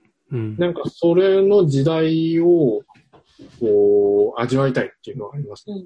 だから、うんその、なんか一応アートをやってるんですけど、究極な一番の到達点のうん目標は、僕がアーティストじゃないって言われるアートができた時が一番かなって思ってるところありますね。う。うんん。確かに、オーディエンスがないっていうのは面白いね。面白いっていうか、まあ、確かにそうだよね。例えば昔は音楽をやるには技術がいりましたと。うん。クラシック音楽をやるにはうんみたいな。で、その後にいろいろテクノロジーが進化して、うん。例えばヒップホップが生まれましたうんってなると、その白人のバンドとかの作ったそのレコードを黒人の人たちが公園に持ってきてターンテーブルに回すだけで、それは音楽になるじゃないですか。うん。でも彼らは正直作ったわけじゃないんですよ、その音楽を。うん。レコードを持ってきて回してミックスをさせるみたいな。ある意味現代だったらレディメイドみたいなもんなんですけど、でもそれで DJ っていうアーティストが生まれるわけじゃないですか。うん。そうね。で、さらに今になっていくと、なんか DTM、デスクトップミュージックって言って、うん。そのパソコンで簡単に曲が作れるみたいな。うん。で、しまいには今だと、何もできない人でも、そのドラッグをすれば、素材を持ってくれば音楽を作れる。そうだで、それをしなくても、YouTube の曲を流せば、その人はもうアーティストになっちゃうんです。好きな曲を。うん。だからそこにはもうオーディエンスもミュージシャンもないなって、ちょっと僕の究極の考えがありまして。そうだね。そう、そうなると、なんか、オーディエンスミュージシャンって分ける必要ってないんじゃないかっていうのが、ちょっとやってみたいところでしてそうねそう、みんながオーディエンスになればいいし、みんながミュージシャンになればいいじゃん。うん。そその、う。うん。なんか、その、まあ、表現のさ、ツールっていうのがどんどん簡単になってて、ね、いろんな表現方法を誰しもできると思ってて、まあなんか逆にそこで結構、なんだろうな、個人的に重要だなって思うのは、その人がなんか、何をもってそれをやるかみたいなところは結構重要かなと。思って、なんか、それこそね、そのシナスタジオの核とか、スンさんが持ってる、その核とか、なんかそういうところがなんか一番大事かなって思ってて、うん。なんかその、デジタルアートとか、まあメディアアートとか、結構なんだろうな、技術と共に成長していくところがあって、なんかすごい、技術的になんかすごいなっていう作品とかっていっぱい出てきてるんだけど、うん。なんか響かないなっていうのもは一方であって、なんか技術に、こうなんか技術だけがすごい作品って、そうそうそう。かないんだよね。なんか、いや、すごいけど、みたいな。そのハリウッド映画で、すっごい CG、まあ、すごいけど、うんなんかなってあるじゃん。なんかたまにそういう映画ってあるじゃん。そうそうそう。そういうのあるよね。うん。なんかそこはやっぱなんかその、人間が持ってかれちゃってんだろ。うん。なんか、もともとのなんかコンセプトが技術にな、すり替わっちゃってるみたいなところがうん多分うん一番原因だと思うけど、なんかね、そこがやっぱり大きいなと思って、まあ表現方法はいっぱい出てくると思うし、逆になんだろうな、デジタル、インターネットが出てきて、受信するものがたくさん多くなって、人間がね、今度表現することも、なんか、あの、いろんなサービスが出てきて、できるようになったから、デジタル上で。だからなんか逆にそこの部分重要だなと思うね。うんちなみにさっき話したその飯村隆彦さんの話なんだけど、うん。飯村隆彦さんの文献があって80年代かな？もうちょっと前、もう70年代とか、いわゆるインターネットが始まる前の話なんだけど、うん。飯村さんはビデオアーティストとか実験映画をやってて、で、うんその、なんか記事の中で、うん。あそのうち誰しもが個人のチャンネルを持つようになるだろうって書いてあって、それをインターネットとかができる前にそれを予言してるんだよ、うんビデオアーティストとして。それってすごいなと思って。なんか多分きっとそういう、なんだろうね、作品を作ってて、あ、なんかこういうのが多分誰でも簡単にできちゃう日が来るんだろうなって多分どっかで思ったんだろうなって思ったんだよね。うん。なんかその当時。うん。うん。その、あれだよね、その、そういう、まあ少し前の世代の人とか、大昔の人の、なんか作品とかが残るべき理由って、だからそういう、なんだろうな。みんなができるようになる技術的なところっていうよりは、その、中身の部分が多分そうだね。重要で、それが残すべきポイントになるんだろうなっていうのはある。うんなんか博物館じゃなくてさ、うん。美術館であるべき理由っていうかさ、うん博物館だったらそういう歴史の技術の進歩っていうので、ある意味見せれるところもあると思うんだけど、なんか美術館でそういうのを見ても仕方ないっていうか、アート的なところで見ても仕方ないって思うから、うんなんか自分たちが今作品を作る上でもそういったところを、がやっぱり大事なんだろうなと思うね。うんだって絶対さ、もっと、あの、次の世代とかどんどん新しい世代が生まれてったらさ、技術的に今一生懸命やってることで多分すごい簡単にできるわけで。そうだよ。なんかそこで勝負する必要はないと思う？だって今アプリでさ、なんかみんな顔とか変わったりするじゃん、うん。なんかその顔の、なんかもっと可愛くなるような、なんうんか整形アプリみたいなのとか。ああいうのも一昔前だとありえなくない？うん。そうだよね。みんなフォトショップで頑張ってやってたわけじゃん、誰かが。うんでもそれが今誰しもがさ、アプリ入れれば簡単にできるっていうのは、うんもうどんどんどんどん何でも誰しもができる感じになっていくんだろうね。うん。そうだよね。より感性の時代なんだろうな。うん。それこそあの、まあ、次は絶対仮想現実の時代が来て、うん。もっと進歩したら、ううんん。でそのさらに、まあ、何万年先になるかなんかわからないんですけど、究極はやっぱり、その何もしなくてもみんなわかるっていうのが究極の状態だと思うんですね。おーその神的な次元になるっていうのが。うん。要するに、うん。その、存在、お思うとか、それ以前に、存在するっていうだけでもう全部わかるみたいな。すべての時代の、どの、その宇宙上のすべてのうん。ことがもう理解できる。感覚で、みたいな。が、一人一人ができるっていうか、うん。が究極だと思うと、それが一番の芸術だと僕は思ってて。うん。なんか、だから、その事件になると、その芸術とかやってないんですうん。そう、なんか、でもそれを結構想像できるようにしてくれたのが僕は、なんかデジタルっていう概念かなっどて僕は思う。うん絶対これは挟まなきゃいけなかった、その一つのきっかけかなと思って。なんかそういう意味でも今の時代って面白いかなって思いますね。うん。え、それって人間側もアップデートされるってことでしょ？なんかいろいろつけて。そうだね、うん。そう。なんだろう。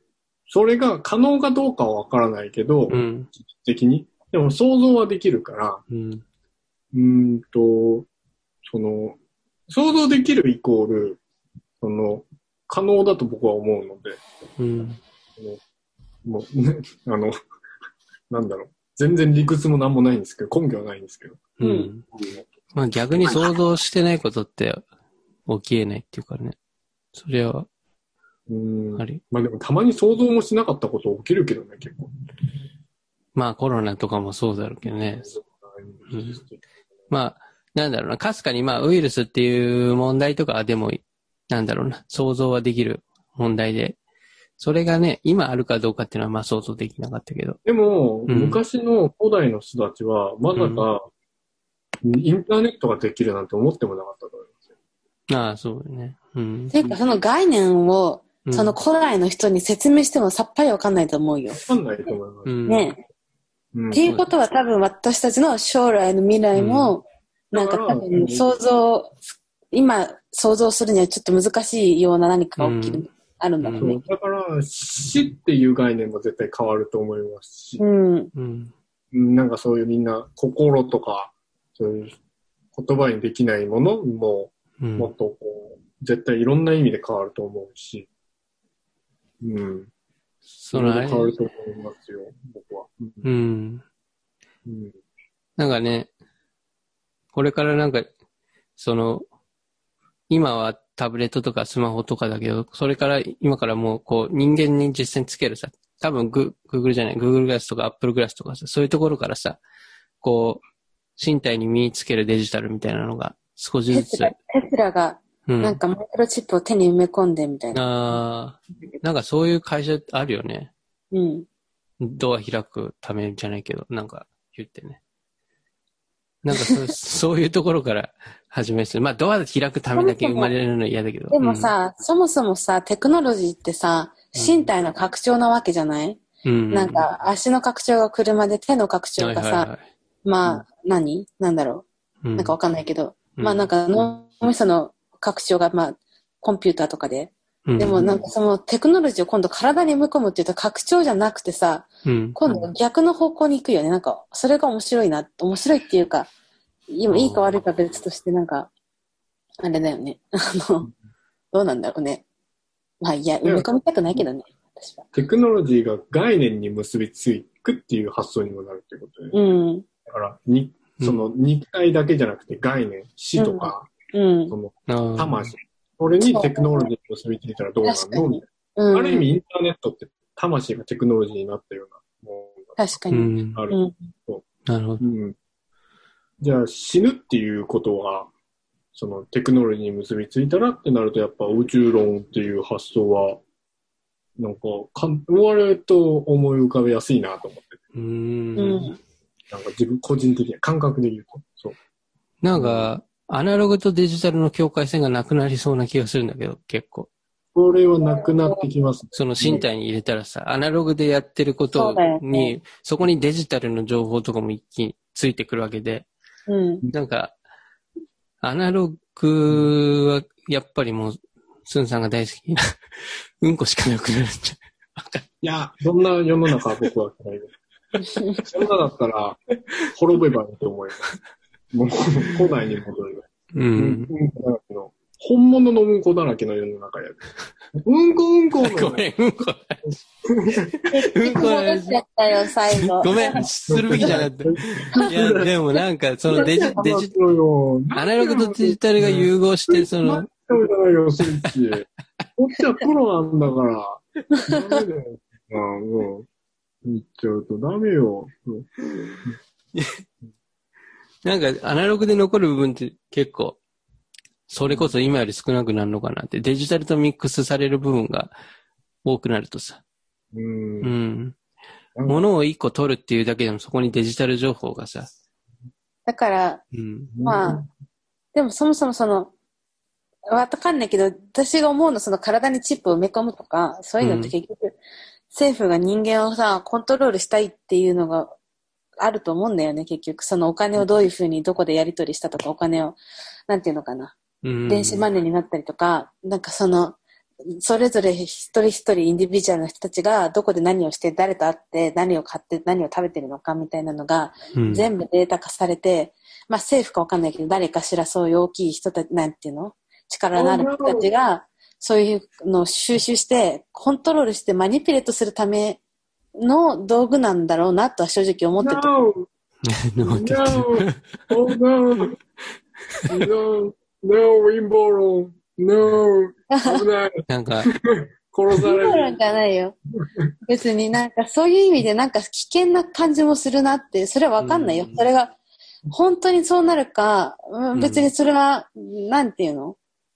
もしかしたらその携帯電話が生まれた時に誰かが同じこと言ったかもしれないじゃん。なんか、これでそうだねみんな操作されちゃうかもしれないし、でもそう多分、うん陰謀論とかじゃなくて、うん。そのテクノロジーがいろいろ変わっていくときに多分必ずその、そうじゃ、なんていうのかな、それに疑問視を抱抱く人たちっていうか、そのぎ、なんていうんだろうな、それがいいか悪いかっていうのは絶対議論が生まれる話だと思うんだよね。うん。ややっぱ新しいもの出てくるときは絶対そういう議論になるり怖さもあると思う、正直。だって体に入れるっていうのは、どういうことが起きるんだろうっていう、それは私もわかんないけど、うん。まあ、怖さはあるよね。いや、それは、あるね。だって自動運転とかもさ、結局、なんか、コントロール、ハッキングとかされたらさ、事故っちゃうとかそういう可能性もさ、まあ、極論、極論あるわけで。うん。だからやっぱそういうところで議論は生まれるけど、うん。まあなんか、そういうのって絶対新しいテクノロジー出てくるときにあるけど。うん。なんか、まあ中国とか結構さ、今やっぱ、政府管理してるところもあるし、あるある。結構コロナのやつですごい明確だと思うんだけど、うん。なんか一個、この間聞いた話で、その、なんだろうな、コロナが発生した地区に行った人がいて、その人が、あの、まあ、自分の、また、故郷にこう、コロナの場所から帰った時に、その帰ってから、そのやっぱり、連絡が来るみたいうん。な。あの、トラッキングされてるから、あなたコロナが発生したとこに行きましたよねみたいな。うん。で、あの、検査してくださいみたいな。大丈夫ですか？みたいな、なんかそういう、うん。うん。通常そういうことは行われないらしいんだけど、そこまで直接的な。でも可能であるってことがそこで明確になって。やっぱなんか、そういうのの使い方かな。なんかそれを全部コントロールしてなんか悪い方向に使っちゃうともちろん問題だけど、そう、それがどうなるか、そのデータがどう集積されてどうなるか知らないけど、わ私なんぞが。うん。ただまあなんか怖さはあるよねっていうのはいつも思ってはいるけど。うん。大丈夫。大丈夫。もう僕らもう資本主義にもう生きてる時点でもう、もう最初からそうなってるから、don't worry よ。大丈夫。誰だよ、お前。突然英語になってるし。神、神、神、神。神、どんもり。どんもり don't だ worry ったの。うん。もう、もう何を言ってもそういうそう、結。局何を言ってもさ、怖いって言ったりギャーギャー騒いでも結局さ、みんな iPhone 使わないと仕事できないしさ、うん。なんかテクノロジーで結局受け入れ、受け入れないっていう選択肢をなんかできない気がする。もはや。そうだね。なかなか生きづらくなるよね。うん。本当にう受け入れないと。ね、うん。そのあたりは本当に。乗りましょう、波に。やりますか？うん。サーファーになりましょう、サーファーに。乗りましょう。うんなんかね、やっぱり自分から差し出すデータが多くなるわけで、デジタル化が進むと。そうそうなんかそれを、なんだろうな。まあ中国とか住んでる人は割となんかこう、許容してるところも多いみたいだけどね。そういう悪い風に使われないっていう前提で。うん。だから、それこそ、泉田さんが、うん。この先、まあこれ別に泉田さんをバカにしてるとか、決してそういうわけじゃなくてですね。あの泉田さんがこの先どんだけお偉いさんになって、どんだけすごい偉大なことになろうが、うん。泉田さんがどういうエッチなビデオを見たか。ま あ僕全部知ってますから、いやいやいや。いや、スンさんは知らないでしょ、絶対。スンさんスンさんは、いや、でも、まあ、スンさんは、まあ、僕が喋ったらわ、まあ、わかるだろうけど、例えばさ、オンラインデーティングのやつとかさ、この間ネットフリックスのドキュメンタリー見たけど、なんかそういうデータをすごい取ってるわけよ。オンラインデーティングのとこ。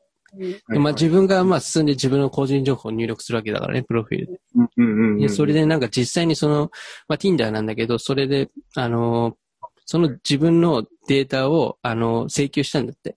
あの、うん。保存されてるんで、それで実際にプリントアウトしたらそのデータをもうめちゃめちゃ分厚い、あの、紙の量になってて、ああ。すごいこんなに、まあ誰にスタイプしたとかそういうとこも含めて、うんなんかもうすごい量を持ってるって言って、まあ多分一番オンラインデーティングのところがデータ持ってるんじゃないかみたいな、なんかそういう話もあったぐらい。うん。泉田さんがそのサイトに行った情報だけでも集めるともう積み重ねたら月まで届くと思いますよ。その紙の量を。ああ。そうね。うん、本当にね、そうかもしれない。いや、多分相当な、もう、インスタグラムもそうだけど、もうすべての情報はすごいんだろうね。個人の情報っていうのは。いや、もう、すごいよね。だってもう、なんか話、話してて、例えば妻と化粧品の話をしてて、何々の化粧品、あ、じゃあちょっと検索しようかって言って検索して、で、検索しても1分経たないうちにインスタグラム例えば開いたらその広告が出るのよ。あるあー。もう、何ですか？みたいな。聞いてた？みたいな。うん。いや聞いてたよね、あれ。多分、本当に。なんか、シリとかなんか聞いてる、シリじゃないそのアップルのやつとかはなんか、えシリシリで。シリかなんか聞いてるやつとかも、なんか実際問題になったみたいなところも、うん。それが本当かどうかわかんないけど、あるらしいね。アマゾンもなんかマイクとかあるじゃん？うんなんかマイクにそう、なんかインターネットで検索って、うんああいうのもなんかうん。ね、ずっと情報が聞かれてるっていう話。うん。うんで、あの、Facebook のマック、何でしたっけ？作った方。マックマーク・ザッカーバーグ。うん。マック、マーク・ザッカーバーグさんはパソコンの、その自分の映るところをいつもマスキングテープしてますよね。ああ、ははこウケる。それぐらい、覗かれてるうっていう。実際 iPhone とかって、うん。こう、年代重ねるほど充電切れんの早いじゃないですか。うん。うん。だってあれ多分違うところで電力使ってるからだと、いや、こんなこと言うと殺される。いや、殺せれない。さっき、ノー陰謀論とか言ってたのに。うんまあでも結構それガチでなんか問題になってこれ陰謀論じゃなくない別に。うん陰謀論じゃない。絶対みんな経験してることだし。え、なんかまあそれ、が誰がどう使ってるか知らないけうんど。ヨーロッパとかそれでアップル訴えてお金もらってるからね。うん。うん。なるほど。まあ、どっちにしろ僕はアップル大好きです。あの、ビル・ゲイツさんも大好きですし、もうテクノロジー万歳。うん。乗ってこっていうね。うん。まああれかな。ここで締めるとしたら大体こんな感じなのかなるほど。まあ、でもいろいろ話せたんじゃないんですか？な。うん。素晴らしいです。もう、お二人さんのトーク力。なんかね、後でこういうの、毎回ラジオ自分で聞くの恥ずかしくて全然聞けないんだけど。まあ、あんまり聞くい、ね、聞いてもいいかもしれない。聞かなくてもまあいいいいのかもしれない。うん。ちょっとこっぱずかしくて聞けない。まあ、誰が聞いてくれる人がいるうのかな。ん。ちょっと今日レコーディング一個と取れなかったのすごい悔や悔やみましたけど、まあ最後ちょっとデジアナのなんか次のなんかそうそうだね未来像みたいなのが若干見えてきまして。うん。うん。またね、そこで表現するアーティストは僕たちと違うものを作っていくだろうし。うん。でもなんか核の部分は多分僕たちも残せると思うし、うん。うん。なんかそういうのを感じれました。よかったです。素晴らしい。まあとりあえずみんな、スンさんのポッドキャスト聞いたらいいと思います。本当自殺チャンネル、自殺ラジオうん。聞いてみる。やいやいや、ありがとうございます。はいまさか聞いてくださる人がいたなんて。いやーちなみに、このうんラジオやってて結構反響とかはあるの？あ、これはね、地味に再生されてる。